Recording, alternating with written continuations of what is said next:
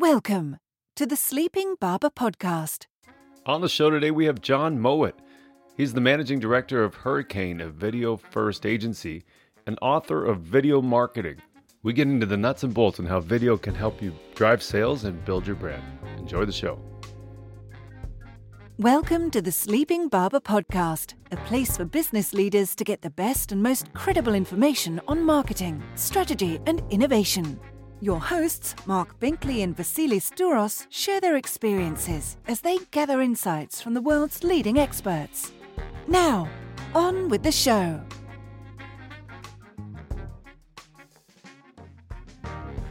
Today, we have a great show lined up for you. We're going to be talking about the most powerful tool in the advertising toolbox. And you didn't even know it. It's video. To help us dive into this topic, we've invited Jon Mowat, author of Video Marketing, who is now in, I believe, in its second edition. Is that right, Jon? It is, yeah, it is. Awesome. Jon, welcome to the show. We're really excited to have you here. Thanks for having me. I'm super excited to be here. It's great. Thank you. I have to say, the book is phenomenal. Um, Marc and I kept, and we, we were comparing notes uh, initially, but you know, I'm not sure if you've actually realized this, but we've cre- you've created this amazing resource for advertisers and practitioners alike. You, you literally cover everything from video strategy, how to create a great videos, even going into the details of the equipment that you need. What an amazing resource! Well, thank you very much. Uh, that explains why it took me so long to write it, I think. now, for many of you that may not know who Jon is, he's one of the world's leading experts in video marketing, you know, having created campaigns for global brands, international charities, and even UN organizations as well. He's also directed award winning TV documentaries, including The Gulf War, if I'm not mistaken, for the BBC. Now, off the bat, we have to ask do you have any good stories from shooting those documentaries? I mean, I was very lucky. I spent my twenties uh, traveling the world, going to all sorts of countries. But there was, if you want one story, this is one of my favorite stories. Um, so um, the the UK and US forces went into Basra during the um, invasion or liberation of of, Iraq, of Kuwait as, as, Iraq, as we go in there. Um, mm-hmm. Um, basically, we were the, I was the first. Um, I was the first cameraman into Saddam's palace in Basra. Um, so I went in with sort of the frontline troops. I'd like to say with them, I was 20 foot behind them, hide behind a wall. But, um, you know, I went in there. And then about a day later, when the fighting had died down, um, I realized that sort of mementos were being taken from this poor palace, which I suppose you're not technically meant to do. But, um, you know, the Marines were like, look, get, get your Leatherman out, get your little screwdriver out, take a memento. Um, and that is why in my kitchen, I have Saddam Hussein's towel rail, um, which is propping up my tea towels. That's got to be amazing. it's, that's, I'm not quite sure if it's legal, but uh, it's um, it's a good memento. But what a what, what a, a good story! I've got loads of them as well. That's amazing. That's amazing. I, I got nothing like that. Sorry, loads of towel racks or loads of great stories. I got a towel rack from everywhere I've ever invaded. Yeah. That's amazing. well, let's let, us let's, let's get right into it. You know, we're we're genuinely really excited about this topic. I think you know when we're looking at video content creation and whatnot, it is becoming somewhat more um, utilized more than ever before. It, I don't want to say it's become easier. I still believe it's one of the most difficult things to do the right way. But you know, you, we made a bold statement just up off the front there, saying that video is the most powerful tool advertisers have ever had. Now, how about we spend some time with that? What makes video so unique for you, Jon? Yeah, I mean, it's quite a bold statement, isn't it? Because you're kind of saying, well, it's bigger than TV advertising and it's, and it's bigger than, but I think actually it's the most powerful thing we've ever had to find specific people and to change their behavior. So yes, okay, if you've got millions and millions of dollars, you can run a TV campaign and it will have an impact. But in terms of like bang bang for your buck we have a specific kind of person and we want to target them with a bit of content which is going to do a number of things emotionally engage them get them to change their mind and get them to change their behavior and allow us to measure it and enable us to retarget them. It's like yeah it's that mm-hmm. that's why it's so good. You know go ahead Marc. The, the yeah the content part like I've, it's interesting because oftentimes you think about the channel as the targeting tool, but in a lot of ways, the content could be the targeting tool. Yeah. And, and, and I think that's especially true with video because you've got more opportunities to find. I always think about finding the mutants, like from the mm-hmm. X Men. Um, you know, they're out there. You just got to find them, and so like the way you tell the stories can help you also find people and target the right people. Yeah, I mean, look, we're going to be doing a deep dive today, so these are the things we're definitely looking forward to getting into. But that you're absolutely right. Mm-hmm. That ability to tell a specific, engaging story to, to, specific types of people is is something we've never seen before um, in in this scale. Definitely. Mm-hmm. But I'm all for it because I've written a book on it. So what do you expect? But uh, you know, I, I, I genuinely do believe it is that powerful. You know, it's it's funny because the media landscape has evolved quite considerably. You know, if you think about it in, in, in the context of, you know, the the actual medium itself. So, you know, every brand has now become a publisher as well as an advertiser, and you have this opportunity to do so. Is that the reason why you believe video is is so powerful, or does it even go deeper than that? Um, well, I think video works across that. You know, we're going to start talking sales funnel, guys. We're ten minutes in. It's starting to think it. You know, already if you, started. If you, if you you're looking at that, you know, contemporary sales funnel rather than the sort of tri- tra- traditional sort of upside down pyramid shape, but you know, it's narrow at the top where you're putting digital, you're putting leads in. That's your awareness consideration mm-hmm. phase where big fat people are hanging around in there for months, if not years, and then we've got to sort of drive them to do action. So video works as an awareness tool at the top, whether that's being like for search or like brand campaigns. It works in the middle of the funnel when you're trying to do like um, ex- explain what you're trying to do or sort of show behind the scenes. Mm-hmm. And then it's also really good at like telling people right at the bottom of the funnel, look, you got 20% off, you got 10% off, do it now, or right. FOMO drivers, or, yeah. you know, finding out whatever is that last obstacle to purchase. So it, it's interesting because it's the first time we've ever used a particular medium through all of those things and talked about the medium itself rather than the, maybe the tactic or the strategy or the, you know, it's just, it's a tool, but you can use it at any point in the,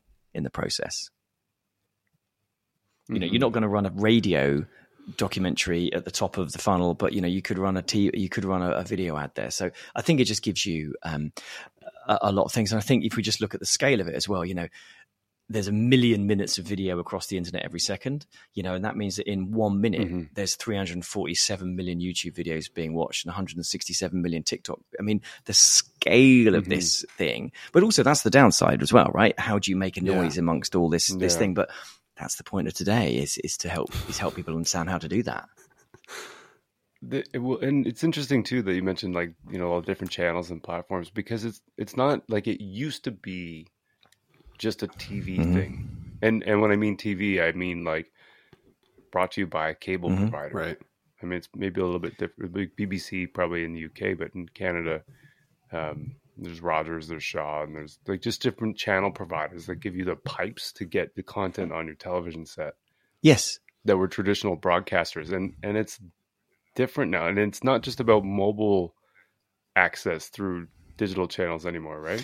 Yeah, I mean, it's it's it's re- what is really interesting. I think is as you were just touching on there. Like it used to be, you had content, and then which people wanted to watch, right? And then in the middle of that, you would stick things they don't want to watch. It's been sort of described as a sort of um, uh, an unpleasant floating object in the swimming pool. It's like you swim into it, you don't want it. It's like it's in the way. There's a more less delicate word for what it is floating in the pool, um, which people have used. Um, but you know, this idea that you used to watch a stream of content, then an ad would come in. And it's completely changed now. Suddenly, it's we're making content that is the pool. You know, it's people want to go and swim in it because it's exciting.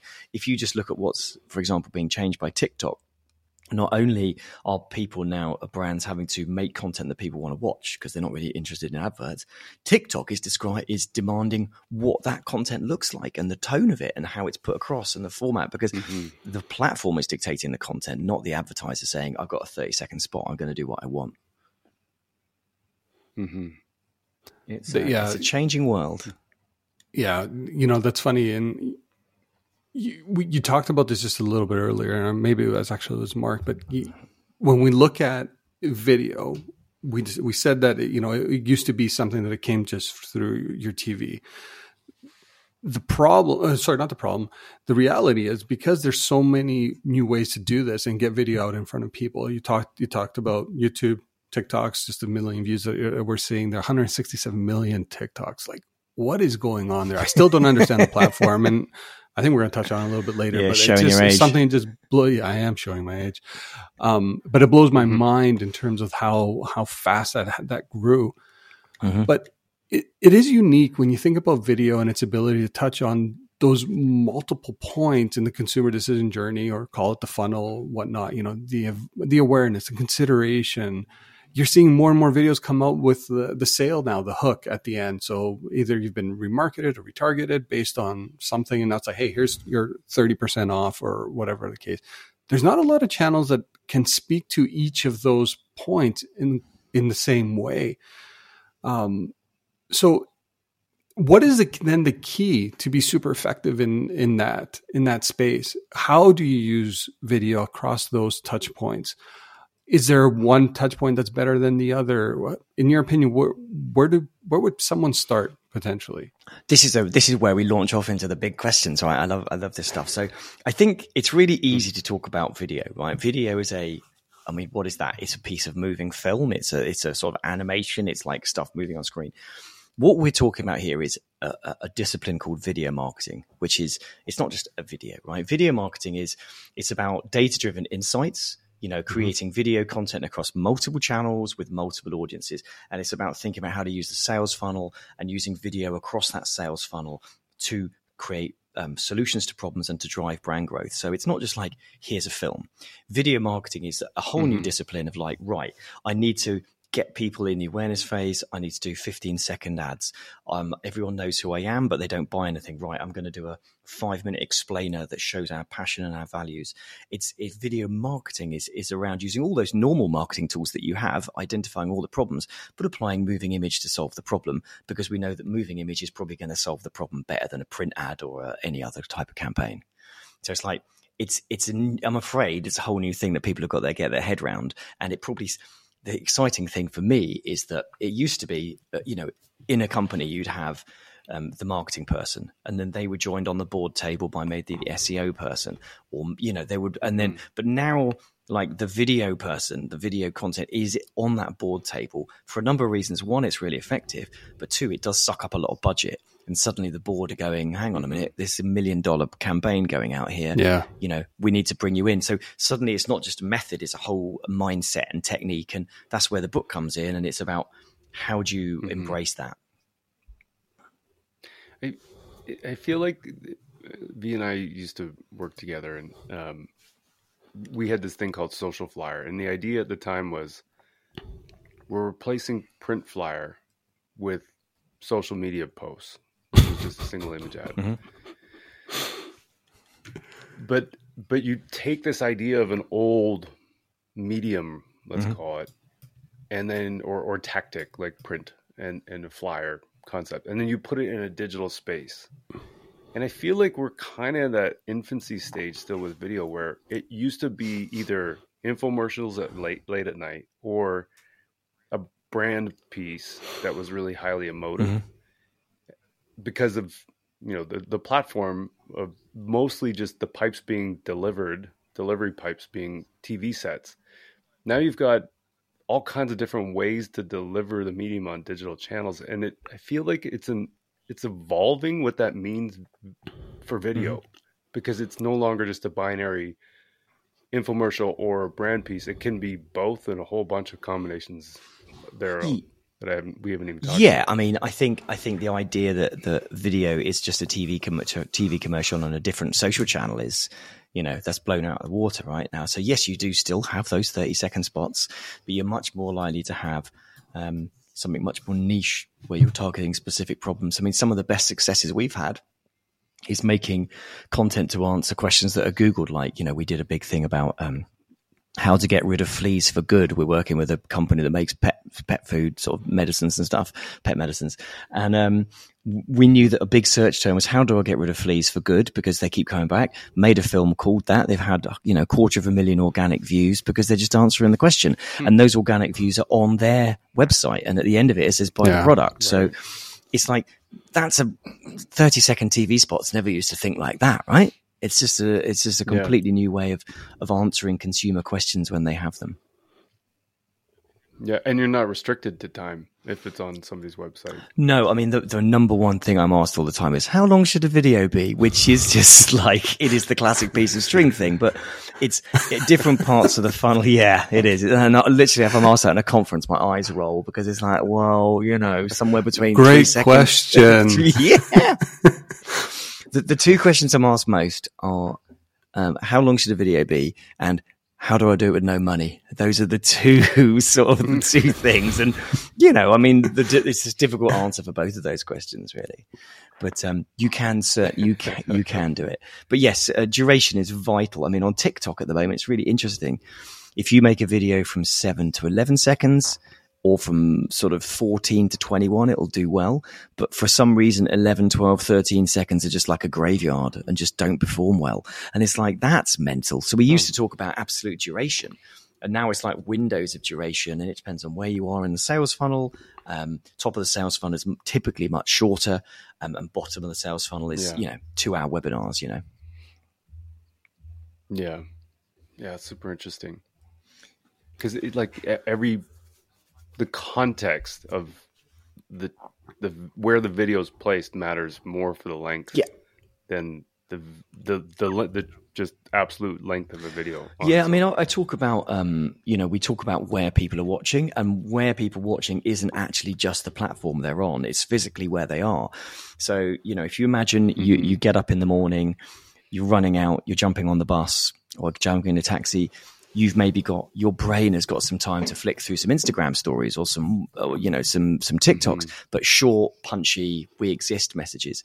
When you get to work and you're sat at your desk, you're going to Google so, you know business related problems but mm-hmm. then when you get when you get home suddenly your phone sw- switches from being vertical to typically landscape so it's it moves to a fixed format mm-hmm. and our attention moves to long form content on youtube and netflix so it's like which mm-hmm. platform mm-hmm. where in the day physically where are they? All these nuances make a massive difference to performance. It's interesting because I like with the Ukraine war and all that kind of stuff going on. I've been watching clips from news shows at night in bed vertical or sorry hmm. horizontal but sound off because i don't want to wake up my wife and i will only pick the videos with the closed captioning on it. If you're looking for a way to stress yourself in life going to sleep watching pictures of videos of the ukraine war would be it's like right I can't there. think of way worse to go to sleep but yeah i mean we're, we're all doing it right? We're all doing it um, yeah. I mean, I saw a good funny thing the other day. It was like, I don't watch TikToks. I watch Instagram story screen grabs of TikToks that were popular two weeks ago because I'm old. You know, it's like, it's just, we're all, you know, just slightly behind the curve. TikTok and Instagram or yeah. Instagram and YouTube at the moment appear to me to be mostly full of screen grabs of TikTok from two weeks ago. And it's almost like this channel mm. is so big, it's also providing the most of the content for these other channels. So that's why they're so worried. I was reading somewhere, and I, I could be mistaken, um, where Instagram is is is getting worried about the, I guess, the new behavior that's being, um, you know, shown on their on their platforms, where it's moving more to the the short form video, if you will, through like the reels mm-hmm. versus the feed. So spe- people are spending more time in reels, less time on feed, which is making the advertising platform aspect of it a lot more difficult because people aren't spending time in feed and that's where a lot of their i guess if you will their their engine was based from a targeting perspective when it came to you know ads mm-hmm. not as much on the real side if um, right now but it is it is interesting that it has been inundated with all of the you know the tiktok reels they're just being because you can still see that mm-hmm. little thumbnail there on the bottom right um, so yeah. Like, yeah I mean, TikTok is 1.1 billion at the moment. Uh, Instagram is about 1.2 users. So Instagram is going to be fourth within months. Um, mm-hmm. and you know, crazy. quite rightly, it is worried. Yeah. But you know, I think TikTok's one of those things that everyone's talking about at the moment, but it is only a slice of the pie, right? It's, um, it's, yeah, it's the, it's, it's, yeah. Well, it, it's an interesting point too, because it is a slice of the pie, but it, I think that's part of what makes videos so complicated because it used to just be like, we'll we'll build a thirty and it's yeah. going to go on mm. TV. Yeah. But now you've got TV, you've got Instagram, you've got TikTok, you've got YouTube, and you've got square, you've got vertical, you've got horizontal. Like there's all mm. these different formats, which I think short circuits a lot of people's brains when they're trying to figure out how to build the content and where to put it. Yeah. I mean, it's not video marketing, I don't think is difficult, but it's complex. You know, I think those are the two. Once you've got the basic principles yeah. of we need to make an emotional connection with someone, we need to understand our target audience, we need to drive behavior. They're those kind of basic principles. And, but it's mental. So my, you know, my video marketing planner, it has, you know, it's a big mm-hmm. spreadsheet. And if I was starting from scratch with a brand, I have four phases vertically, which is awareness, consideration, action, retention. And then into those mm-hmm. pillars, I'll have different types of content, whether it be hero, hub, help content. Then you've mm-hmm. got how are you going to activate those through paid or social? Then we have all the key, you know, it's like it, it just exponentially gets wider. Um, and that's why people can mm-hmm. freak out, right? But once you start mapping it out, mm-hmm. you can use the same assets overall. But we used to deliver one 16 by 9 film on a DVD. That's how old I am. Mm-hmm. And now we're delivering typically 22 assets for any one thing because we've got captions, closed captions, reversions, languages. You know, it's that's just what it is now. You need to you need to reversion stuff. So how how important is it for your video planner tool? Would you say how important is that part pre-planning your video shoot because it's it seems like if you don't do it you're you're not taking advantage of the investment. Yeah, I mean, okay, I mean, I'm just wondering where I start my rant now because it's like you know the Stealth, yeah yeah it's like okay step so, on that know, soapbox. Where do I start with the thing? So the three key parts of, of, of video are planning, production, and activation. So you know the production's the obvious one, right? It's just going to make some cool stuff. We can talk about it there, but it starts with planning. So you if you don't want to waste your money, you need to start with clear goals. You know, where in the sales funnel or whatever you call it, have we got a problem? Is it I have an awareness problem? Is it that people aren't converting? You know, once you've got those goals, then you can start mapping out how you're going to activate it. How do I reach my audience? And only only then do you start making these things. So just just rolling it back, I was just going to give some sort of helpful, you know, some sort of vaguely framework of people so they can start planning stuff. Um, did you hear that very loud mm-hmm. car there? By the way, I do apologise for that. Just having a backfire. Okay. So the, we've talked about uh, we talked about one model already, which is like the digital sales funnel, right? You, you can under, everyone I think can understand that, but onto that we need to lay what I call the HHHG model. So this is based on YouTube's Hero Hub help, Hero Hub hygiene model. But I've also mm-hmm. got a go in there. So there's 4 mm-hmm. types of content, right? Firstly, hero content. This is Felix Baumgartner jumping out of um, a spaceship and, and, and coming down to earth on a on a mm-hmm. parachute, right? It's like emotional brand messaging. It's it's your 30 second TV ad. We all understand that. But then mm-hmm. you've got hub content, and the reason it's hub content is people come back to watch it on the time. It's like a it's like a, a series. So this might be a series of interviews on your website, and that answers a completely different mm-hmm. problem. Hero is about raising awareness. Hub content is about solving, you know, answering more questions. And then underneath that, we have help mm-hmm. content, which does what it says on the tin. It's answering problems. It's finding solutions. It's driving people towards conversion. And then go content is like those short ads which we put out on on Insta or social or even through your email saying there's money off or, or you know this is what you can do to get over the line. So your plan mm-hmm. has to start with what's my goal, right? Where is where is the problem in the sales funnel? And which one mm-hmm. of these Hero Hub Help Go films is gonna solve that problem? Because if you've got a mm-hmm. conversion problem, spanking all your money on a shiny 30 second brand film is going to do bugger all it's you know it's not going to make mm-hmm. any difference. Whereas if you've got this amazing mid funnel content sat on your website, three hours worth of interviews and stuff, but nobody knows who you are, that's a waste of money too. You need to mm-hmm. do a mm-hmm. 15 second paid ad. Um, so, mm-hmm. in a long answer to your question, planning is absolutely vital. Um, and alongside that, I'm going to use my analogy of a spork, which is um, one of these things you eat with, and you know it's a rubbish spoon and a rubbish fork. If you set out to make yeah. something which is two things, it's going to be crap at both of them. Yeah. Um, so you know it's about which one of these uh, audiences is the most important, which one of my objectives is more important. I'm going to make the right tool for that job, and if I need a spoon for something else, mm-hmm. I'll make a mm-hmm. spoon. I can talk. I, I yeah, rant about that argument particularly because because you go to these meetings and they're like, oh, and it's got to say this and it's got to say that and it's got to hit this audience and well, it's like, yeah. no, it's not going to work. Yeah, there's some research that I saw not long ago. I, I, can't remember who it was from, but it might be the IPA or Les L'Espelette, but um, basically the, the, the the gist of it is that the more messages you try and cram into a a, a video, the less people Mm-hmm. remember. Yeah. So it kind of feels like what you're saying is like if your goal and objective is to raise awareness, do something that's going to raise awareness instead of trying to raise awareness and educate people and convert them and into- answer like, all know, their like, just- objections and all those other things and mention Right. what the HR team do because we don't want to leave them out. You know, it's like we just, yeah, it's Right. about being precise in your task.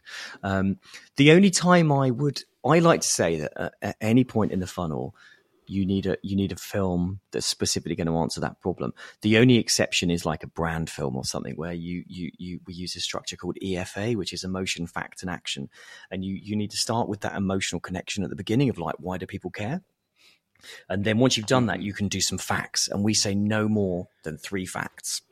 I mean, it's always longer because people say more, but you go emotion, three facts, which are very core to the essential thing, and then do something. That is how you make a strong brand film. The more facts you put in the middle, the less people get to the end. That's the bottom line. So it's less is definitely more. Is there an example of uh, like for us to be able to link yeah, to yeah and show later? full of full of them. Yeah. Yeah. I can give you an example too of Yeah, something great, great. for Airbus that we made.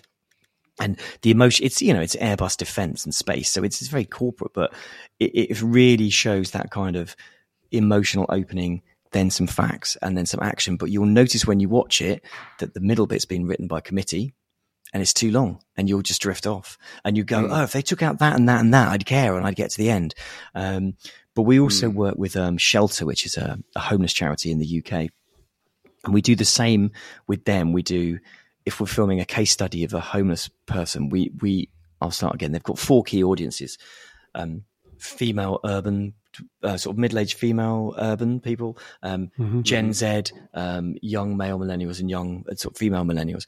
So what we've actually realised is when we make a film, we'll make a film about that target audience, so it resonates with them, but also make them make the viewer realize it, it, there's some way to connect with them. So we, for example, when we were making a film for the sort of the 40 year old male target audience, we did a film about a guy who lost his home when he was 38, having had a job all his life, and now he's homeless and, and shelter got him his job back. So that emotional connection at the beginning is definitely there uh, because you get it. But then there was three facts about what shelter did for him. And then the action was, if you want to help more people like this, donate now. So you still, all, I can send you examples to those as well, because you have to make that connection. Then you have to tell people stuff and then you have to make them do something. Mm-hmm. Marc and I were were talking to. I don't remember. It was, it was in a previous podcast, and we were we were kind of talking about not only video, but how do you make sure that you're you're creating that e- emotional connection in in your video. And I think sometimes, all too often, advertisers get caught up into what kind of emotion that the video is trying to elicit. Mm. And I think at the end of the day, it's trying to have it does you don't have to make everybody cry, but you have to try to find a way to create a connection.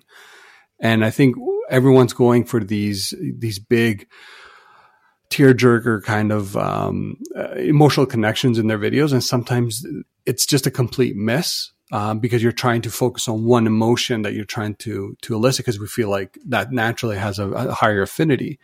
What would you say to advertisers that are looking to go down that route that route of finding that emotional connection? Is there a specific emotion that you should be trying to narrow in on? Is there, you know, what, what's your guidance on that? Finding that connection is the big thing, right? So understanding your audience is vital. I mean, I, I love talking about this stuff because it's it's emotion that makes us do it. But Yeah. let's start with what an emotion is, right? Typically happy, sad, you know, scared, all these things.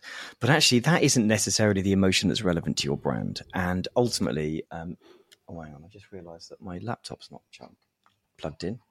That would be bad, right? Uh, that would be really bad. There we go. Um, right, I'll start again. So, um, the the first thing to do is to understand that there's lots of different type of emotions. There's happy, sad, um, shocked, all these things, but they're not emotions that are going to help you sell your brand. And if you use those, you're going to feel inauthentic because there's nothing worse than Right. watching an advert for something which is suggesting it's big melancholy music and oh, it's all heart wrenching and it's selling you chewing gum or something. Um, it's it's it's inauthentic. But what you can say is that there is always something that people will care about with your brand. And these emotions might be fear of missing out, uh, the great FOMO. They might be laziness. They might be Right. wanting to be the first. You know, we work with surgeons. Uh, we work with a market um, leader in who deals with some kind of neurosurgeons, and the big emotion there is is telling them they're amazing. They love that. Um, so you know that sort of vanity thing. And the the example I give is a, a I think I've made people more more people watch this film than have actually watched it through the company. But there's a company called Talia who make um, software. They do um, they do electronic invoicing software. I mean, really, how are you going to get an emotional connection with that? Nobody cares. But what they did is they did this fun. It's a funny video, but they basically said, use if you don't use us if you don't use electronic invoicing software you can get RSI because you're clicking and you're clicking and you're putting all these things in manually. If if you uh, if you get RSI you have to take some time off um, if you take some time off the intern will have to step in. Uh, if the intern steps in they will do the job better than you will. When they do the job better than you will they become your boss. Don't let the intern become your boss. And it's like oh that's genius because it's like the emotional driver of using this software, buying this software, is because I don't want to lose my job to someone younger, and that's a very valid, that's a very very valid emotional driver. So yeah, it's always there. That's amazing. Well, going back to like, there's a classic. Then that's such a good one. But the classic, um, nobody got fired for for buying IBM or, or whatever that phrase is. Mm. Like, I mean, I think there's a lot of emotion in B, in B two B that nobody really even thinks about because there's so much fear about losing your job or about getting outsourced or you know like all those kinds of things about having to be reprimanded for making the wrong choice. I mean, there's really actually pretty heavy emotional consequences for a lot of B2B Definitely. I mean, I think the key thing to remember in B2B is who's finding this video. It's probably not the person you're selling it to. It's the person below the person you're selling it to who's been found to find a solution. And what they want to do is hmm. they look, they want to look good to their boss. So if you give them a package, a nice shiny video that tells them everything that their boss wants to hear and, and it's a tight proposition, they can just go and here's the thing and they look good. Mm-hmm. So it's always worth thinking about who the end audience is, but also who's the gatekeeper so that's what we spend a lot of time doing. Such a good point. That's great. Yeah, that's such a good point. That's great.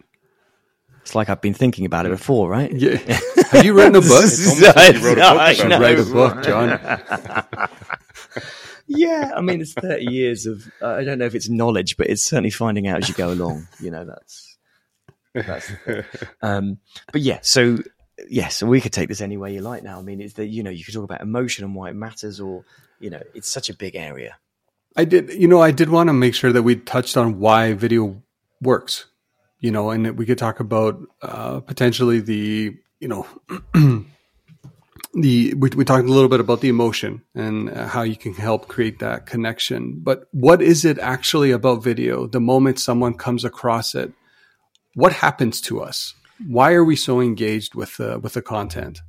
yeah why does it work okay um, okay so you know it, the, the way i've reduced it is is there's four key areas right the number the, the first one is this idea of most of the video we're watching now is on a mobile device and we are quite literally addicted to these things because they are just pumping dopamine to us. So if you look at why dopamine was released, it was re- it's released as a sort of an evolutionary tool. Um, it makes us feel good about being part of a group. It makes us feel good about finding things, sort of the reward of the search. It makes us feel good when we're praised by others. Um, you know, all these things is what our mobile phone does. It helps us find stuff. It helps us complete tasks, and it helps us feel part of a group. So every time you pick this thing up, we're getting a little sort of kick of dopamine. So that's why we just love love the phones, you know. Um, but also we can we can sort of interact with them, and they've got this tactile element. And there's an amazing piece of work done that is basically, if you're holding a phone in your hand, it somehow feels sort of closer to you and you will actually pay more for a product Mm-hmm. you see on your phone than on a screen on the other side of the thing. And this is simply because your body thinks i'm holding it so it's kind of closer to your your sense of self. And i will not go into this whole theory now but um that basically yes just the mere fact they were holding it does mean that we'll pay things pay things for things more highly. So you know we, touch and hold is the, is the, is a big one because we get a dopamine kick from the phone. The, the, the second reason it's so in- important is it moves right? And i know we were talking about video as like well what is it? It's just moving image. Mhm. now, in your in your eyes, around the outside of your eyes, you have this thing called the ganglion cells, and these are designed to stop us getting eaten by snakes or crocodiles or Canada bears. I suppose you get. I don't know what you get get eaten by because there's so many bears running around. Yeah, yeah.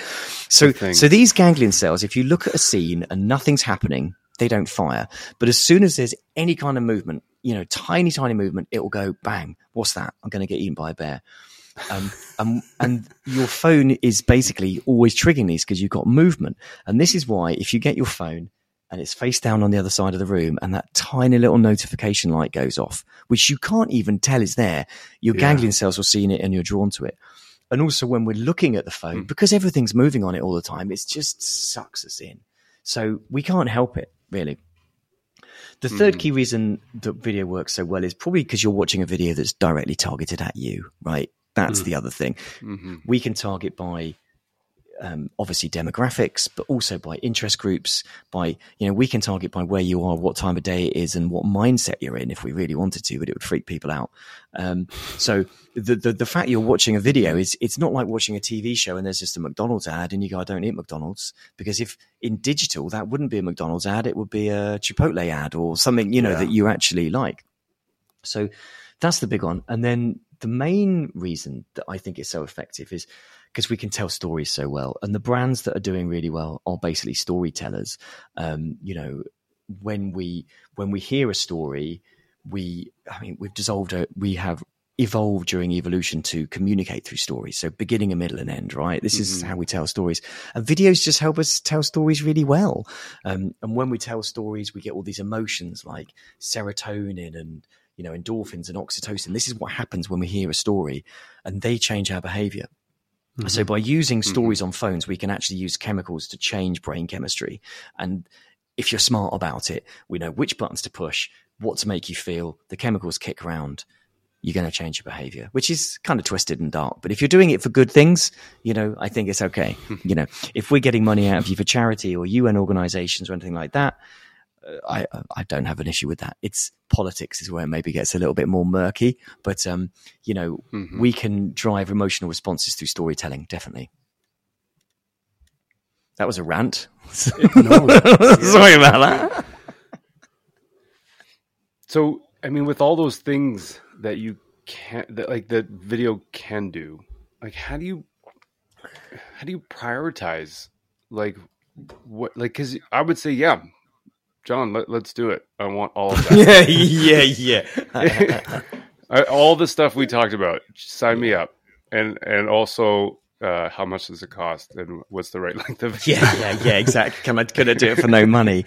Um, you know, budget obviously has a big implication to it, but you know, the number one thing I think is a frank look.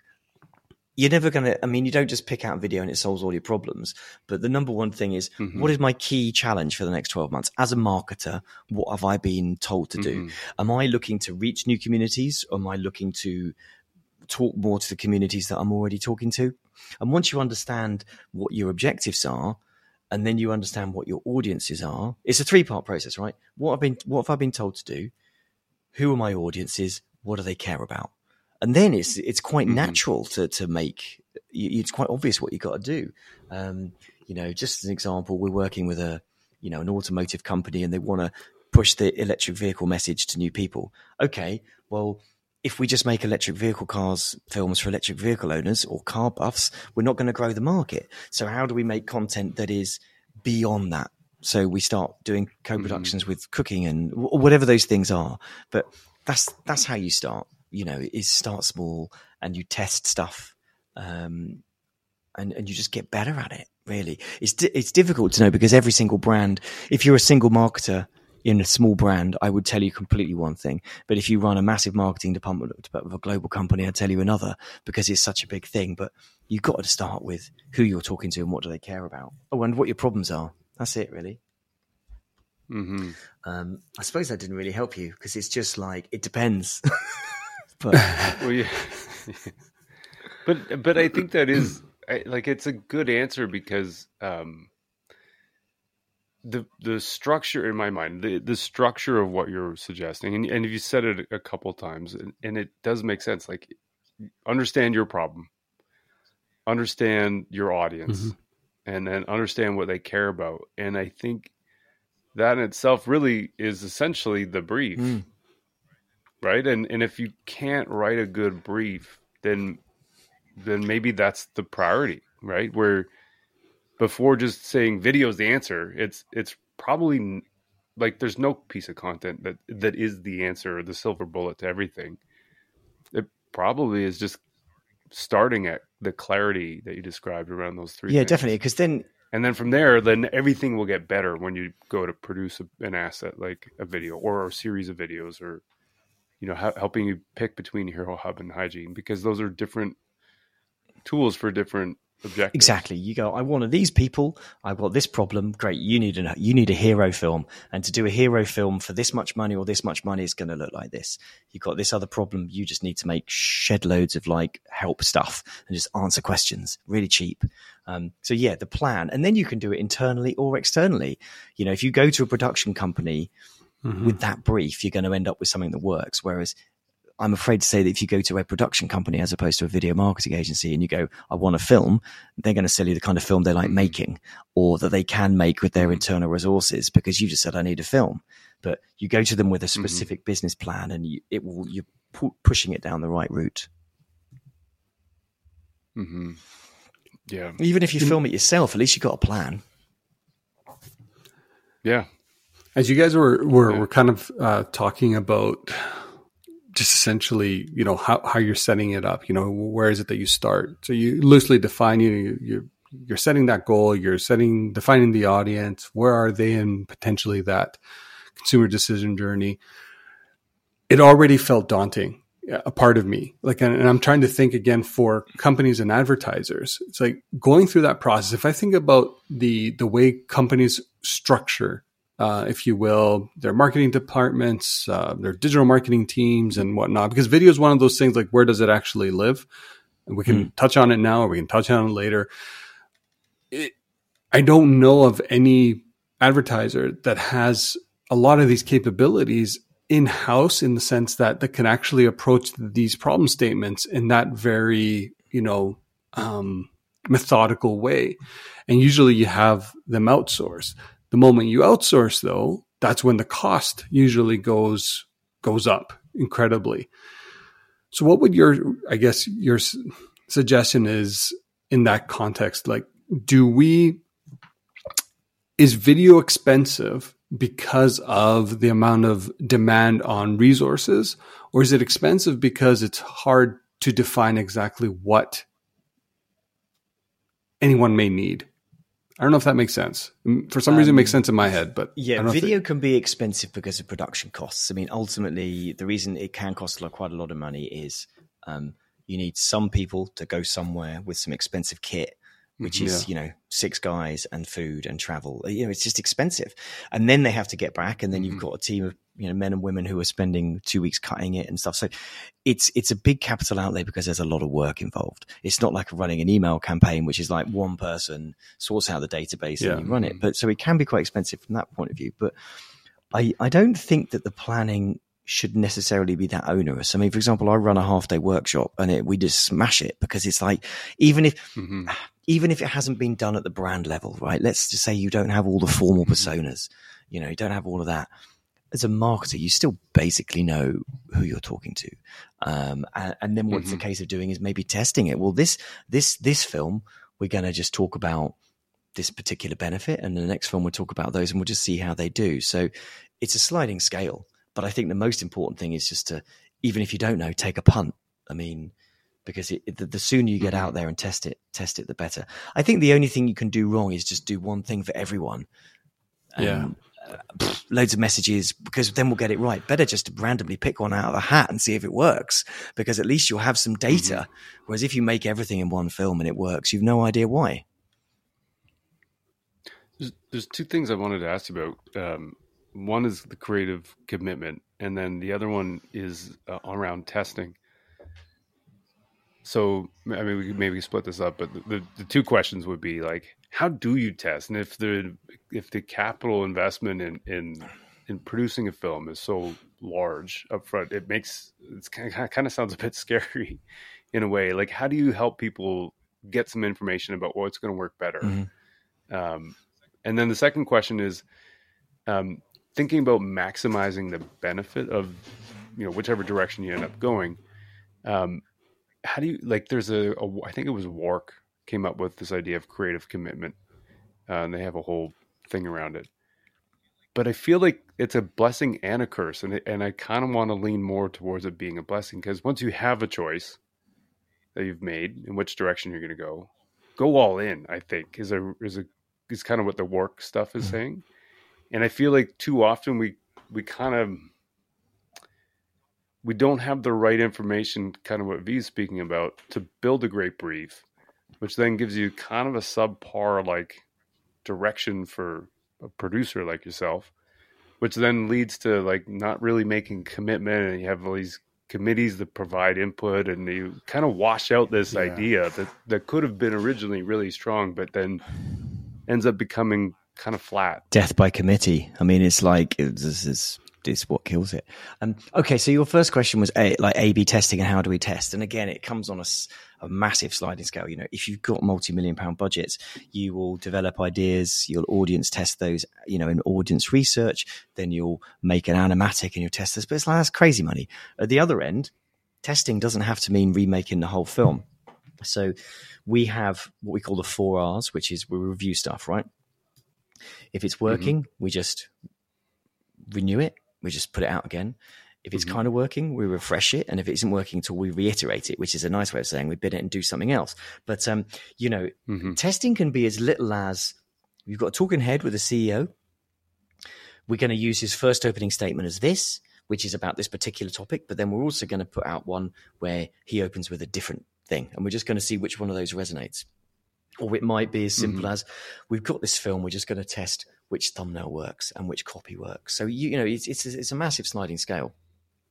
I think by the time you're all in, you do, like you said, you're, you're all in on an idea, right? You don't want to then be like, uh, well, we, make a bit of another idea. And it's like, that's your idea. You should believe in it, but you should be testing what the title is, what the thumbnails are, and, you know, definitely right. testing the call to action because that's the big one. So I'll go back to an earlier example we had. So we've made um, made some films for some neurosurgeons, and it was a LinkedIn ad, and the advert was exactly the same, but we ran two ads, and one of them was this is the future of neurosurgery, which is like this the thing's amazing and it's great.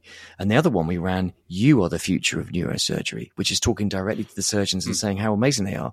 And it outperformed the other one three to one because it's like people, oh, hey, I'm the future of neurosurgery. I'll watch that. You know, as the other one sounds a bit like this is a product yeah, yeah. film. whereas the other one's it's about you. Yeah. Um, and same film, right? So you you can make exponential changes just by small testing at any point. You don't have to remake remake right. the whole thing. That's yeah. a great but, example. But yeah. it's it's interesting that one is because it goes back to emotional drivers. Yeah, okay, surgeons. Okay, what do they care about? They care about saving lives. Sure. They also like being better than other people.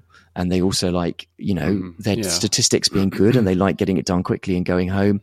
You know, I'm, I'm lumping all surgeons together, but you know, as professional people, we, we're all not, we're not all just about servicing the end customer. We've got our own lives and, you know, so just test yeah. what it is that resonates. And and then on the commitment side, is that how important is that that like there's dialogue and I, I would say pushback maybe is another way to say it on on a and protecting mm. an idea. Like we're we're committing to this idea and this is the path we're gonna like how much of that plays out in, in the production all the time, all the time. So my, you know, if you work for a marketing team and you found a, a, a, video agency or a video guy, or you just got an entire idea, before that goes into production, you need to get, I would say, as high up the chain of command as you can to get buy-in of the idea right? Because that's how you protect it down the line.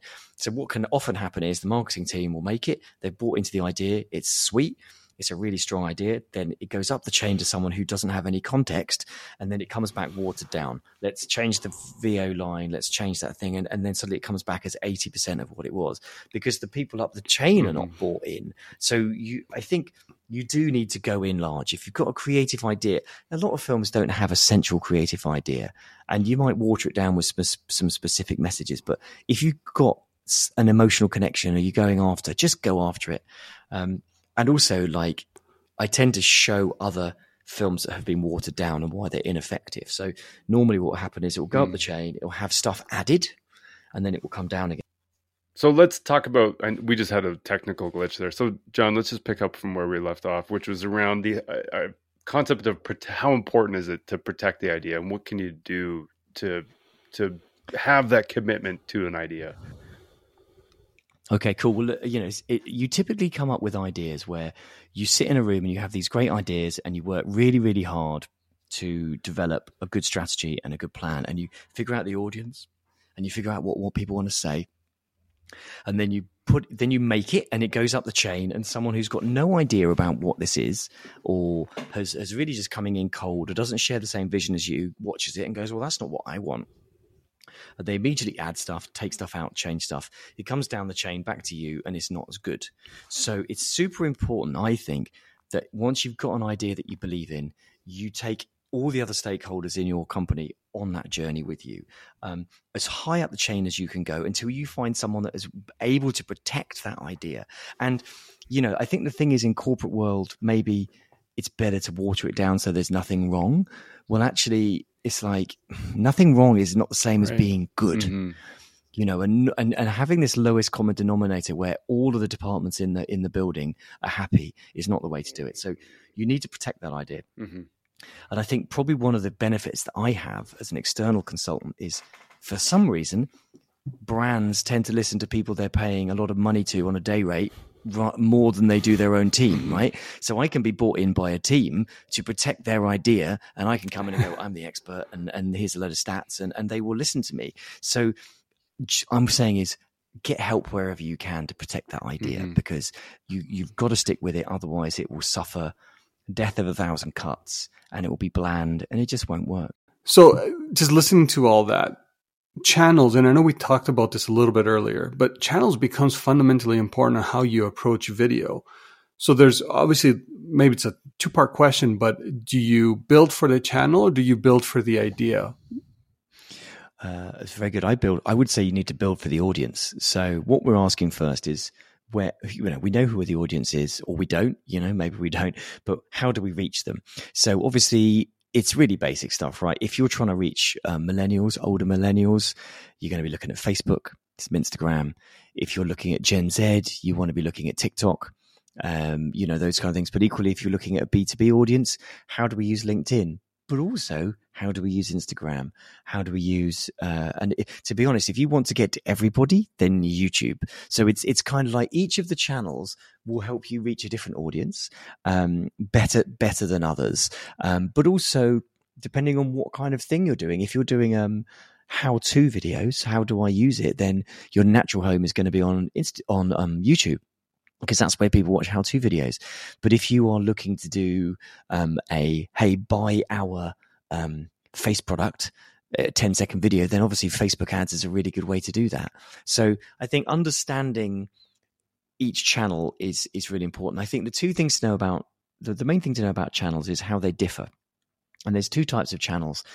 There's what we call fixed channels, which are typically watched in landscape, um, and they are where you sit with some headphones and you watch stuff. And you might get away with quite a long film on there, and it's quite deep. Um, and YouTube is the classic example. So is Vimeo, so is Netflix, so is standard TV. Um, the thing about when you go on a fixed channel is if you put content on there, it will have a long tail. It will still be being watched six months later. It's really good for evergreen content. But then the other platforms are fluid platforms. And these are where your thumb's just going mental, just like TikTok and flicking through, dum, dum, bum, bum, bum. And like super sharp. You, you, people aren't going to be looking for stuff. It just pops up in their feed. But the thing is, they flick their thumb and you are gone. So your tail of, of, is minutes. So if you're looking to launch a campaign, and you want it to be a long tail thing which is going to sit around, then you you know don't look at a fluid platform. Think about what you can do on the fixed ones. Um, you know, thinking about how people watch on those channels will really help you know what to do. It's basically it's lots. you know, there's lots to think about, but it all boils down to knowing what kind of films do we need to solve the problems. Oh, okay, it's those kind of things. Well, that how would we get people to watch those? Um, but each also each of the channels are better at paid activity. So I mean, I'm really impressed with Twitter video, actually Twitter video ads, and how the, the click through rate is quite cheap. The call to the cost per acquisition is quite cheap. Um, LinkedIn is an, is so expensive. It's very good for very very targeted niches, but equally. If you just want to hit a, an industry generally, then go on Instagram and get them while they're at home. It's a much cheaper way of reaching people. Yeah, there's a certain amount of confidence in in different channels. I think that comes inherently with the channel. So, and you kind of mentioned it in terms of demographics, like TikTok, you feel confident that you can reach younger people. Instagram, you feel confident you can reach people while they're casually browsing. Um, LinkedIn, you mentioned you can feel confident that you can reach B2B, but in reality, like the people are kind of everywhere. And so there's it, there it's hard to be um, distinct audiences to, uh, you know on each platform. It's probably more likely that they're they are everywhere but the confidence of how you can target people i think is interesting well, it boils down to the cost of it. You know, you probably can get the same people on LinkedIn and Instagram and TikTok, but what mood are they in when you reach them and how much does it cost you? So it's testing cost per acquisition. I mean, that's literally, for me, the key metric for me is click through rate. It's like, because as a video maker, as a content maker, I'm looking to drive them somewhere. Now, when they get there, if you're on site experience is no good or your landing page doesn't work or your conversion rate i mean that's kind of i have to say the brand's problem you know? My job is to get people on the site engaged willing to find out more. So how do i get the cheapest click-through rate for the relevant audience? Now some people would say well if you're sending us loads of bad traffic then you know yes i do agree but i'm not just sending randoms to your website. But you know how can i get the right people from the target audience clicking through? And sometimes that will be cheaper on facebook sometimes insta sometimes youtube pre-rolls you know, sometimes digital display ads. Who knows? It's about testing. I, I, feel like you opened a can of worms with the click through rate, and I wanted to jump into that one. yeah, I, I would. Mean, yeah, go on then. Well, what are your thoughts on I mean, that? I don't like. We V and I have talked about this with um, with each other a lot, but like I don't think a click through rate is always the answer, because especially with films, if you can tell people, some of it is depending on the objective like I may want to just reach as many people as possible. And so in that case, I'll optimize the media for reach and, and I really don't care about click through rate. In other, in other circumstances, it's the problem simplifying things, you know, simplifying to a sentence is always going to be wrong. But yeah, I agree. But no, yeah, but I get your point though. Like, I mean, there are times when click through rate does matter a lot. That's how you're um, optimizing the buy. But going back to the, what we were talking about earlier, digital funnels, right? What's the problem you're trying to solve? If you've got an awareness problem, stick it on YouTube, zero click through, really cheap eyeballs, brilliant. But if your problem is acquisition, then it's mid funnel stuff. You know, it's it's it boils down to what we said earlier, which is what's the business problem I'm trying to solve, and finding finding the right. Yes, but yeah, you're absolutely right. You know, if I just got everyone to click through, I had a high click through rate, but not many people saw it, then that's not very useful either. Well, it's an easy way to protect. So, as a creator or you know a video creator that you are, being able to say like, "Hey, look at how many people clicked," you can protect your work, right? And anyone that mm. puts out videos like, "Hey, no, we drove X amount of traffic."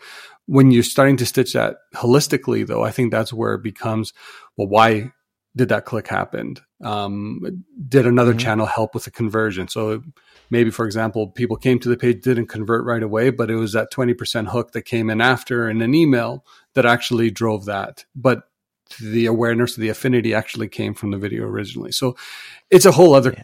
Conversation. Uh, we don't need to get into that. It's well, yeah. I mean, the, the, the acquisition of whose lead it is is a fantastic conversation. And my favorite thing is television commercials. You know, yeah. they would have you believe that any activity landing on your website within six weeks of that air, TV commercial airing is exactly. theirs. It's just like I don't think it is, mate. Yeah. As you say, another day. Jon, this has been really great. I appreciate your time and um, and there's so much good stuff in the book, and like we we kind of scratched the surface on a big swath of it, but like there's so much depth to get into with this. I mean, I, as you can tell, I love talking about it. It's nice to talk to you guys and just chew chew over, you know, chew the cud on it and, and see where the chat goes. It's it's really it's really good conversation. It's been really enjoyable. Yeah, thanks for, for spending the time with us.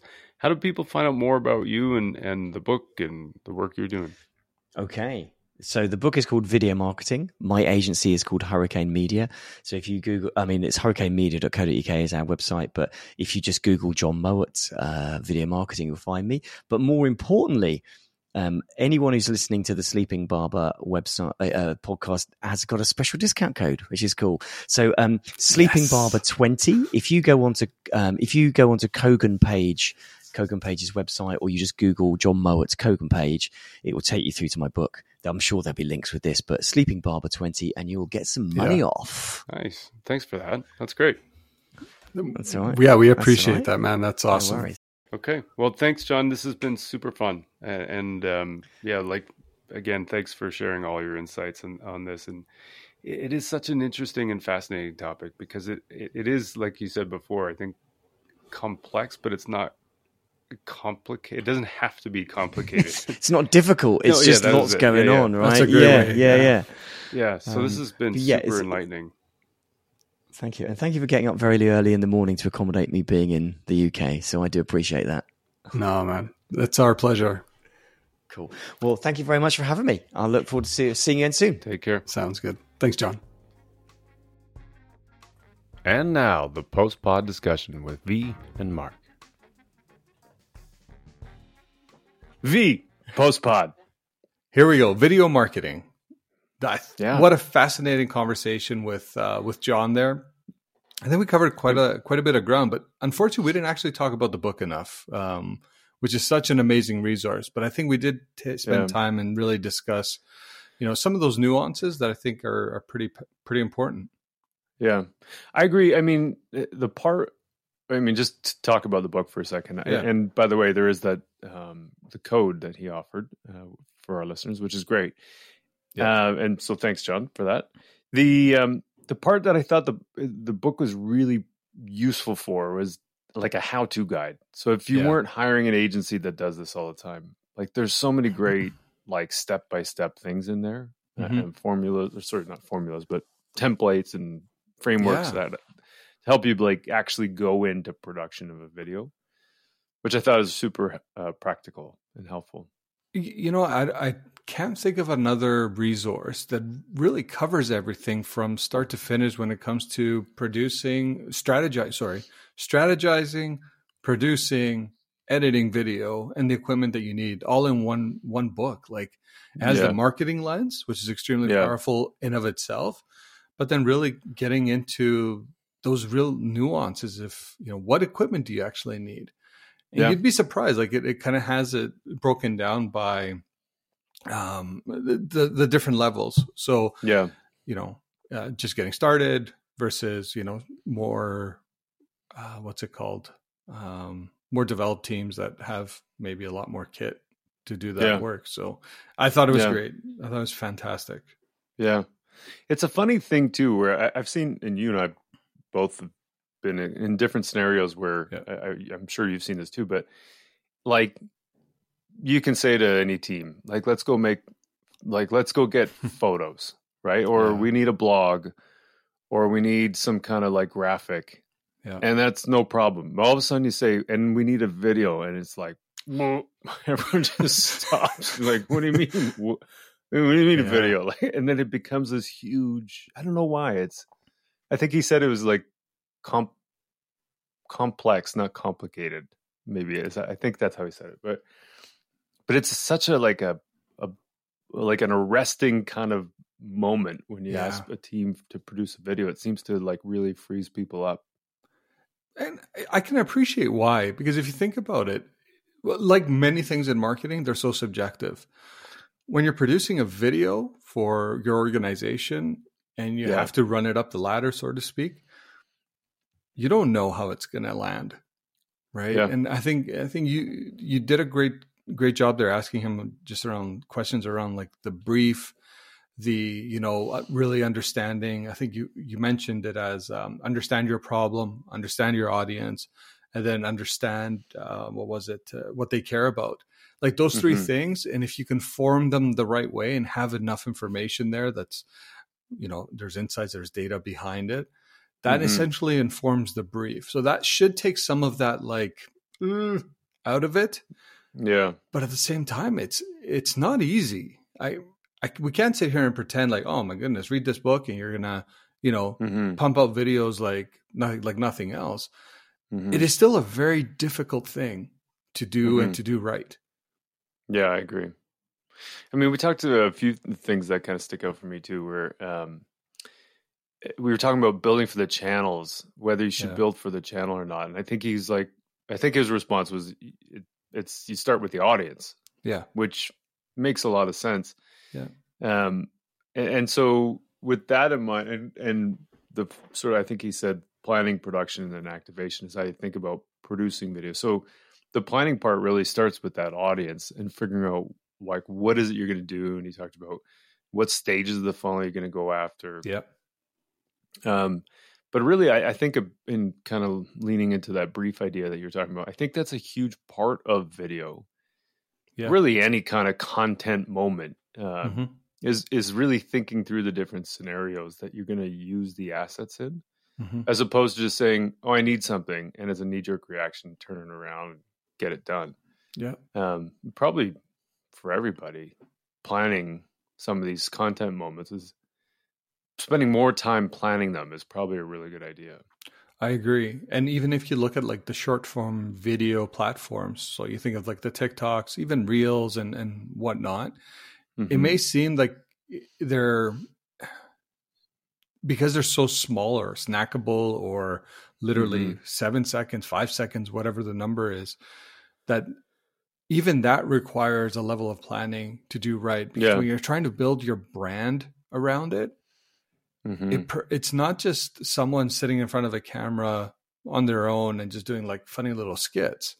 When mm-hmm. you're strategically trying to determine how what's your brand voice on those platforms, it, it there's a level of rigor and discipline needed to mm-hmm. to do it right. Like, and I don't mm-hmm. know, uh, and I'm excuse my ignorance here, but I don't know very many brands that are actually doing TikTok right. Yeah, I, I don't know. Yeah, yeah, I've been looking at this recently with a couple of people I work with, and it's it's tough. I mean, I think the same thing is true. Like you and I worked together when when Instagram launched its ad platform, yeah. and that was a thing, right? And we're all trying to adapt to that because historically it was print, TV, radio, billboard. Yep. And then now you got well at that time it was instagram came out and facebook came out and you could do video on those things and youtube yep. is there right and so then you're like okay well what does that mean for the brand you, you used to just make 30s and yep. now you got this other option of like something else yeah um and so i think it's a, it's an interesting thing because there's this sort of sense of like like a moth to the a flame kind of thing where you're like totally. Oh there's a new channel i gotta go do that. And yeah. Get burned up. But i don't know that you have to do like it's probably nobody has to do everything. No. Um and you know i don't think it's necessary for every brand just because there's a new channel to get into it. Again i think jon's comment was really good. Yeah. Think about your audience. Think about where they are. And if they're there then sure like go and experiment but i also don't think there's this sense of perfection that's expected from brands anymore where historically, because you spent so much putting money on into a TV spot, mm-hmm. this, the inventory costs a ton to begin with, and then you know the production costs a ton. You can do stuff more flexibly without the sort of doesn't necessarily have to be unprofessional, but it doesn't have to be like pro quality to present your brand on some of these channels, especially when it's so disposable now. Like it's here and it's gone, and you never see it again. I think that's the magic word. It has become so disposable. The amount of content each of us individually as consumers we ingest from a day-to-day perspective, either through the form of ads, either through the form of um, just that you know um, engaging content, if you will. It is it is so difficult to break through in that space.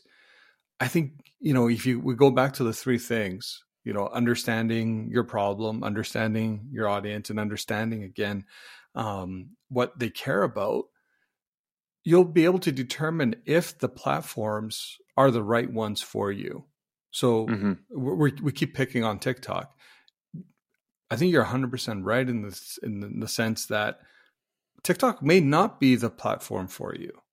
Mm-hmm. If you're already creating, you know, awareness, reach through other mediums, mm-hmm. you're already building those mind structures. I think you have to be very, um, very prepared to venture into a space like like TikTok or or Reels, mm-hmm. if you will, um, that can you know further enhance uh, you know any campaign that you're looking to do. But yeah, I've got to be careful how I say this. Don't build around. Don't focus on TikTok and build build out from that. I think there's other channels that you can really kind of focus your video content on, and mm-hmm. then look how maybe something like TikTok or those short form content videos play into the overall strategy. Mm-hmm. Um, I'm yeah. sure others have done it in reverse and they've been successful. I guess I'm being ignorant here where I haven't seen that yet. Well, you know, I think it depends also on what your play is. Like if it's an organic play, um, like I, my my favorite story about this um, is is my Pinterest story. So you know, way back when we're like, okay, we're doing Facebook, we're doing Instagram, we're doing YouTube, okay, we definitely we're doing Twitter. We we got to get on to Pinterest because we're trying to reach a female audience. That's where yeah. they shop and so on and so forth. Cool. Got approval, got resources. We did a photo shoot for the camp for the newest campaign that we were launching at the time. Yeah. We got all this all these assets that we could publish on Pinterest and then that was it. we never did another content shoot that we could pull specifically assets out of it for Pinterest because we went on to something else that wasn't female oriented, like hockey yeah. or something to that effect. Yeah. Um, not that hockey's not female oriented, but it was just the the opportunity to create all these shoppable like pins wasn't quite the same focus, and so, um, and my point of saying that was that was an organic play, and mm-hmm. so if you're producing assets from an organic perspective, like TikTok videos. And you, part of that is, you know, the sort of mantra of like, and now back to your regularly scheduled programming. Right. If you're doing right. an organic play, I feel like it's kind of one of those things where you need to have regularly scheduled programming. Yeah. Like every Thursday at 8 p.m., we used to watch whatever Friends because yeah. that was like every Thursday at 8 p.m. Yeah. And you kind of organize around that. And now with this on demand sort of platform, like you almost always have to have content there. So the resources that you put into that are kind of ongoing and always demanding more and more and more. Yeah. Um, and so my Pinterest story is just a small like reflection of that sto- of that that you know if you don't commit to it, it from an organic perspective, like you might as well not bother. Uh, such a great point because it, think about the the content demands already on teams and i know you and i were very fortunate at one point where we overlapped in our careers and we had a pretty robust studio team that you know mm-hmm. we did the majority of all if not everything we did kind of in house mm-hmm. right and i, I want to remember i'm trying to think how big that team was but it wasn't a small team yeah. but how many companies organizers have the luxury of internalizing yeah. that whole process? Not many. No. And you want to outsource it? Not saying you can't, but that's also very, very expensive as well. So when you think about the content demands across all the channels that you may be activating as a brand or as a service, man, you got to be dialed in terms yeah. of making sure you know upfront what you need from what channel, understand and I think Jon did a great job articulating like throughout the day, we spend our time in our phones being vertically, right? So any kind yeah. content that you're consuming, you're consuming it vertically. But it's Yeah. later in the day where you're sitting on your couch, maybe sitting at the kitchen table, maybe at, at, in bed, where you flip Yeah. it horizontal. So obviously your mind is ready to process content a lot differently. Yeah. So it's almost thinking about it also in, during the time of day as well. Like that's Yeah. yet another parameter that you have totally. to consider when you're creating this content. Well, I think he mentioned that he used to deliver a 16 by 9 video Yeah. on a CD, a single one Yeah. on a CD. Now he's got like 20 or 30 assets that he's delivering all digital files on. It- uh, to your point, like, yeah, it's, it's, yeah, it's a lot. it's so, a lot. and you throw into the equation, like now you can cast onto a television set. Um, Yeah. you know maybe you're streaming um video just to hear the audio depending on like you know the podcasts do that sometimes Yeah. like it's not just a single purpose tool anymore with um just one particular specific placement like it, it's like have content No. will travel Yeah. Well, we're having this this struggle um, as a family right now. So, like, you know, we have a five month old daughter, and we're any video that we have, we have it vertically. Anytime people come over, we want to share videos, we want to cast it to Uh. a screen. It's not it's not widescreen because we're not doing it horizontally, uh, right? The Oh, content so funny. sucks. It doesn't work.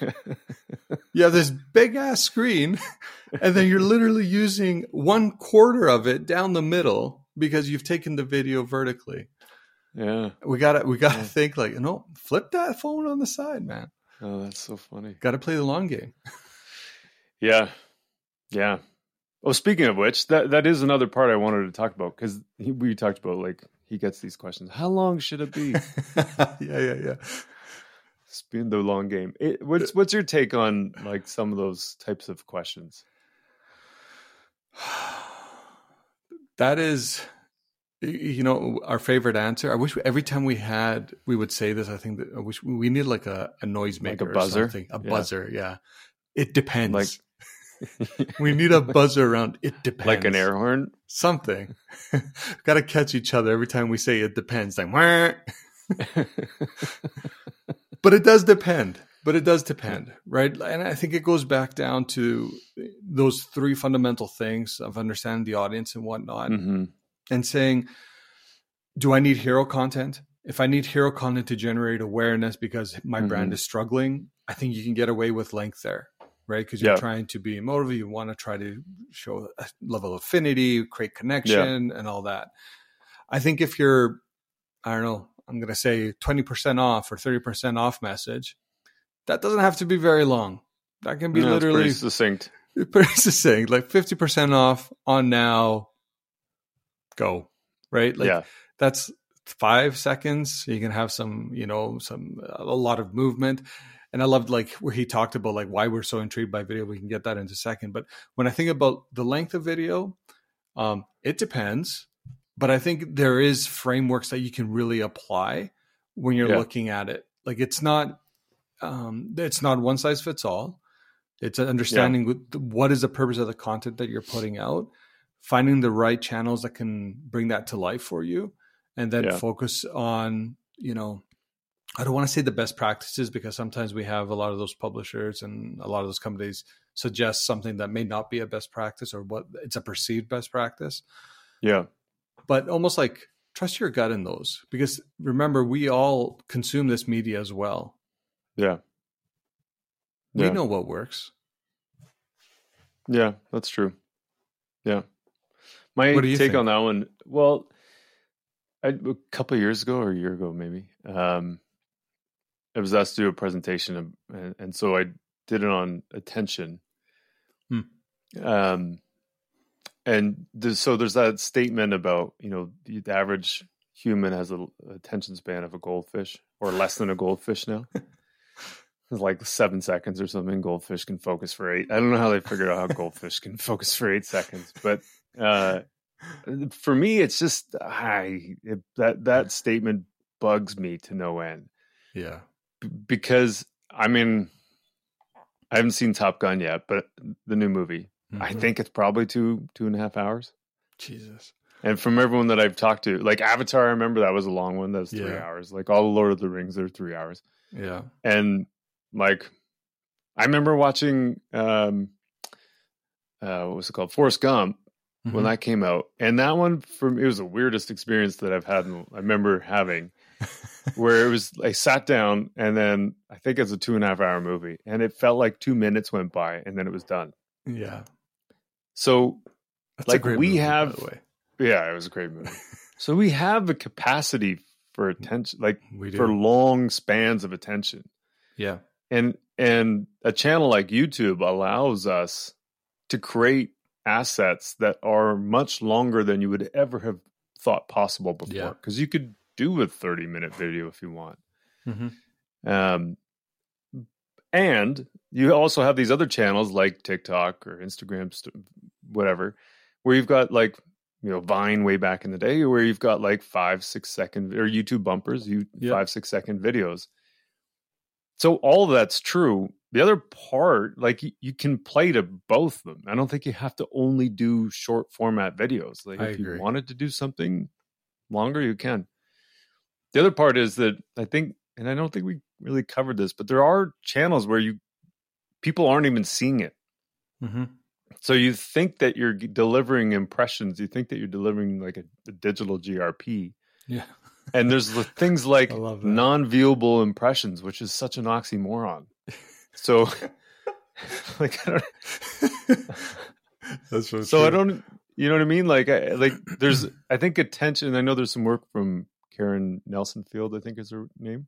Mm-hmm. that um to start with the channel you're putting the content on if people aren't even paying attention to it it doesn't matter the video length because they're not even beginning to pay attention to it to Yeah. begin with so so there's like some of that stuff that i think is fascinating i I don't think it's only about short format video i don't think it's about long format video i think it's kind of like you know the audience like we're talking about before the audience planning the production then to suit the audience and then where you think you're going to distribute them the, or the assets Yeah. um and then you can move into production and um so i think yeah it's kind of an interesting it's such an interesting area Well, uh, th- there's some instances, and I remember, um, well, TV used to have with it a lot of like, um, a lot of structure around it, right? So you you could build. Mm-hmm.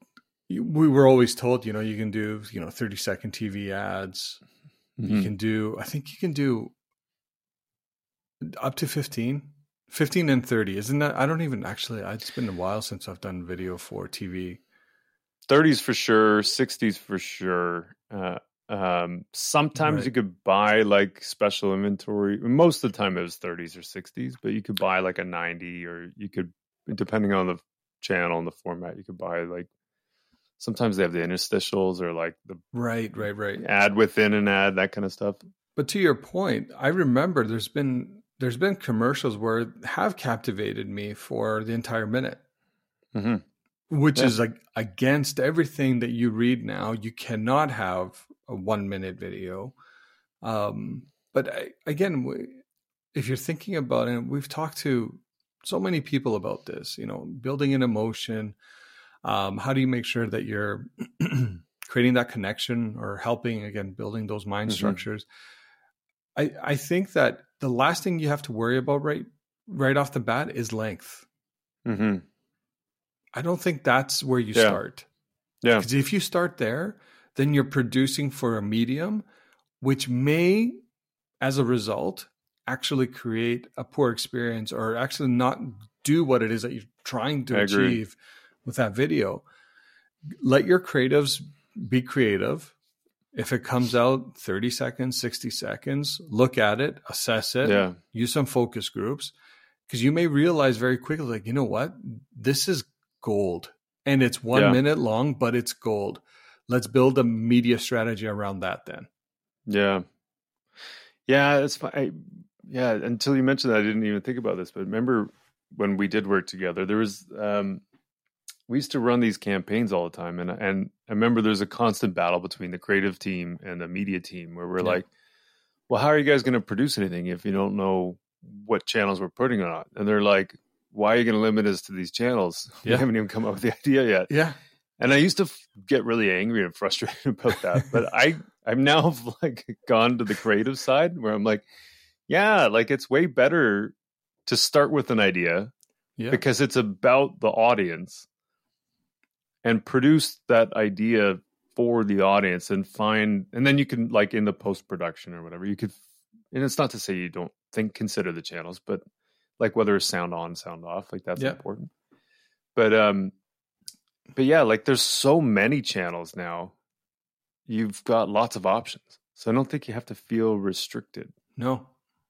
No, it's I re- really I- liberating in some ways. I, I I think you're right, honestly, because all too often we get caught where we're putting the cart before the horse. And if we're saying like the the campaign's power is the creative influence that it can drive. That's Mhm. that's the power. It's not, you know, the media The that, channel. that the channel that brought it to life. yeah If the idea is strong enough, it will transcend channels yeah naturally. Yeah. Yeah. That was another interesting thing that he had talked about was protecting the ideas as they Yeah. kind of go into the organization, then come back out into production land. But um, yeah, I, I think it was really smart where you're trying to get buy-in from as high level as you can early Yeah. to help protect that idea. Yeah. And I've seen that work. I've seen that not work. Uh, because then, you know, even if there is alignment, say at, on the onset of a campaign, when it comes to life, it may, because again, everyone's walking away with their own interpretation of what this is going Right. to look like. When it comes back and it's, it didn't check that box, then it's just Yeah. like. Yeah, totally. Yeah. It's tough, man. It's It tough to make to make something that is um creative and has multiple interpretations from multiple different people. Yeah. What they see in their head Yeah. versus what the reality is. Yeah. To get everybody excited about that at the end is is not always as simple as it sounds. Never as simple as it's it never sounds. easy. Yeah. Well, when you tie it back, if you think about like what the role of a marketer is, it is, you know, to essentially appeal to the largest audience possible for any given moment for again from a campaign perspective, right? So Yeah. you have to solve for that. But along the way, you're also selling this to people in your organization Yeah. that sometimes are more senior than you. Most of the time, they're more senior than you. And you're always then fo- working on those focus groups of their own, right? Mhm. Oh, I, I sent a video to my friend. He didn't like it. This is not going to work. yeah. It's like, what? You're Yeah. not the demographic. Doesn't Yeah. matter. Or or did you send that buddy of yours the brief Yeah, to show what the objective of the video was? exactly. It makes it hard. Yeah. It makes our roles and and building that trying to build that rapport internally as well can sometimes be Mhm. exhausting because I think we naturally want to think that you know we have the creative freedom, we have that liberty, we've Mm-hmm. been able to we've earned it because of our Mhm. careers that you know just just trust us this is going to work Mm-hmm. where it feels like more and more it is that uphill battle uh, Mm-hmm. because maybe we're losing that those battles in some of those Mm-hmm. forums where you know maybe in the past we won Yeah. I know we haven't published uh, Nicole's uh, video yet, but there's some interesting tie-ins now. As I'm, we're just trying to chat about this, trying, starting to chat about this, and I'm thinking Yeah. about the conversation we had with Nicole because some of the ideas around like the strategic objective of any asset is to create, uh, or how'd you say it? The neurons that wire together, fire together, Yeah. fire together, wire together. fired together Yeah. wired together yeah and the idea of like nudging or like hitting the consumer with a feather you know what i mean like that i think that was some of the ideas that she had but like when you think about the strategic object, objectives that way and video plays a role in doing that yeah. um it's i think it and often sometimes we we expect a lot and we promise a lot uh, as a marketer. Like yeah. we can turn around the company we can you know generate sales today and, and you know, unless you've got your 50% off message to incentivize people to do something now. I mean, really, it's not that simple. And uh, I just saw an article today from Roger Martin saying like there's a there's a whole bunch of things that people and companies can do. One of them is like like you cannot make a customer do what you want them to do. like so put it in perspective, like there's independent variables, the things you can control, and there's a Yeah. dependent variable, which is the customer. And then like you can't you can't make them it like you can't make them do things that just because you want them to do things. Yeah. And so, you know, a long-winded story around back to video, like I think if we have an objective and we have reasons why we want to do things, we go into production, we make these assets that are intended to influence, hmm remind, build those memory structures. Like in a way, getting people to know your brand, know what you do, hmm and how they can find you, like that's a huge victory. Because most people don't think twice about a company, right? No, no. I, it was with uh, with Jorge and um, Graham. where Graham. we talked about brands serve as a shortcut for our brains. Right. Like, let that settle for a second. Like, Yeah. that's all a brand is when you think about it. And we're gonna we talk about emotion and oh my goodness, I feel so empowered and all these things. The reality is, if it's a product specifically, you know, what it does for you is anytime you're interested in something that maybe that company or you know that the brand you know has, it's just a shortcut for your brain. Like, yeah, let's just go pick it up. Mhm. We- We've had great experiences multiple times. Mhm. It's a no brainer. We're gonna go buy it there. Done. Mm-hmm. That's all it's doing. Mm-hmm.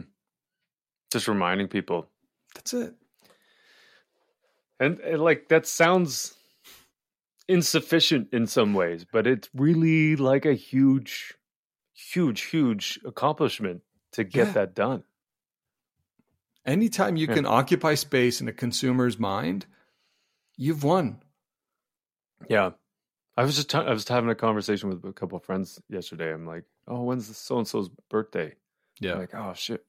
Is it the eighth or the twelfth? I can't remember. Like, that's a good friend of mine. I can't remember his birthday. I'm like, how much time am I going to spend thinking about like this brand and like everything about them? You know, like it's What- just not going to happen. what is that line that you have? Uh, something around like we see like if if we acted on every ad that we saw, we'd be broke or something like that. Oh yeah, yeah, So if Yeah. advertising actually worked the way we think it always works, like n- none of us would have money. Because Yeah. if you think about the amount of ads we actually see in the day, we may not, you know, uh, create that. Uh, uh, what's it called?